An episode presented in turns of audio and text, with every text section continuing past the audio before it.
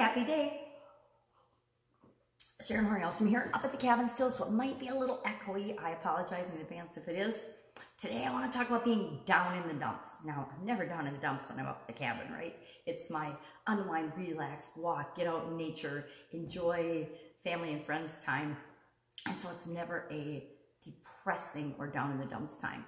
But sometimes when we're running our businesses and trying to create the businesses of our dreams and supersizing and growing our businesses, we find that we're not making that straight line trajectory to a billion dollars. And that can leave some of us feeling a little depressed or down in the dumps. Down in the dumps comes from, actually, it's not like the garbage dump, as I'm looking at a pile of pizza boxes.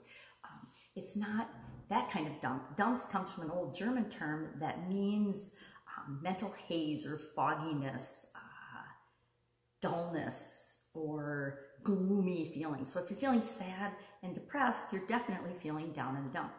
And before down in the dumps was down in the dumps, it's a cool alliteration. Everybody likes words that have start with the same letter, like down and dumps. It used to be down in the mouth or down at the heels or something were earlier versions of this uh, expression or this idiom. But down in the dumps is the one that stuck with us the most. And I don't know how how many times have you used that expression? I know I've actually used this expression before. If my kids are sad or something, I don't want to say, "Hey, are you depressed?" Heck no, I don't want to point that out. I want to say, "Oh, it looks like you're feeling a little sad. It looks like you're feeling a little down in the dumps. What can I do to help?" Um, or or one of my friends or something might be feeling that way. Now, depression um, is a big clinical thing that I'm not even going to touch with a 10 foot pole because it's different for each of us. I know in my early 20s I had some major health challenges and there became a point where I was very depressed and very sad, and I had to make a decision whether I was going to quit on my life or I was going to figure it out. And of course, I obviously decided to figure it out because I'm here talking to you now. but it was not a, it was not a pretty time. It was some pretty dark and gloomy days, or actually years.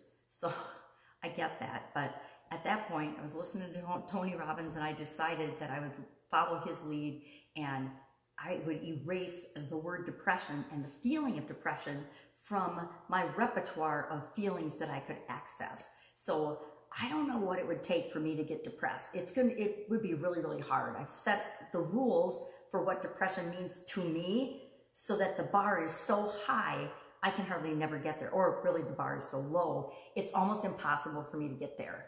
Um, had a sudden cardiac arrest and died, and that didn't make me depressed. So if that didn't make me depressed, I don't know what the bar is that would cause me to feel depressed. And that's just me personally. Um, but I know that in our businesses, in our lives, and when we're growing or creating anything, whether it's our personal relationship, whether it's going after a material thing that we want, say a new car or a new house or a, a vacation or whatever it is, or building our businesses, supersizing and growing our businesses. There are huge ups and downs, ups and downs, hills and valleys on our journey to creating exactly what it is that we want. We have this vision for this amazing business, the, the way we're going to change the world. And a lot of times we think that, okay, here I am at A, here's B, it's going to make this nice straight line from A to B, right? I'm going to get everything I want in a year. Well, guess what? That year is usually 10 to 20 years and nobody really tells you that. I mean, I think people sort of tell you, but they don't because we all hear what we want to hear. We see what we want to see. And the truth is, any thing that we're going after, any goal, anything we want to achieve is always going to be this up and down. Lots of times it's more like a roller coaster ride than it is a ride up the mountain on a donkey or something. and that's probably a pretty good one too. But get these ex expectations. And I think part of why we get depressed and sad and gloomy and negative and, and doubtful, and I call it the road, why we have all these reasons and obstacles and objections and beliefs and excuses for why things aren't the way we want them to be right now, is we have these expectations of how things should be, and we're comparing what reality is right this instant to what we think it should be. Guess what? What is right now is exactly what is supposed to be based on everything else. And normally it's based on us and where we are in our ability to lead the organization that it is we are trying to create, the vision that we have for that organization. And until we grow and develop and do all the skill and have the skills and the abilities and mostly the beliefs and the thinking of the person that's capable of leading that supersized organization, that supersized organization doesn't appear. Um, it means things like us personally developing, us becoming better people, us becoming more skilled, us becoming better leaders, us becoming better partners and team builders and coordinators and communicators and everything else. Uh, but depression, being down in the dumps, I will contend, and this will probably cause some grief, that it is 100% optional and that we can choose at any time how we're going to feel about everything and anything. I've had really bad things happen to me in my life, and I could choose to be down in the dumps for them, and, and sometimes I will. Sometimes I'll take a day or two or, you know, a few days to, to feel sorry for myself because we all want to feel sorry for ourselves sometimes, right? We're human. It's part of the human condition and feel a little victimized. And then I'll say, okay, I've been sad about this long enough. I could be sad about this for another couple of years and really be, you know, down and destroy my life and really be miserable. But how long do I want to be miserable?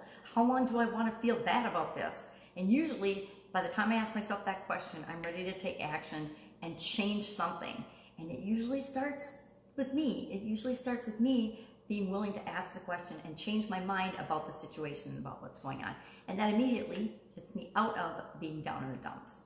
So what do you do when you have a setback, when you have an obstacle, when you're feeling down in the dumps, when you're feeling depressed?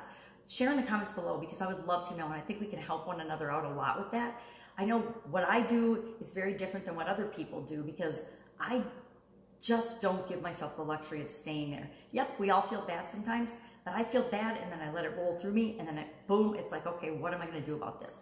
What am I creating now? Do I want to create, you know, a lot of more misery for myself or do I want to feel good? I always vote for feeling good and I highly recommend you do too. So share in the comments below what you do to get yourself out of those slumps and I will of course be with you tomorrow. Have an absolutely fantastic day. Don't be down in the dumps. You got this.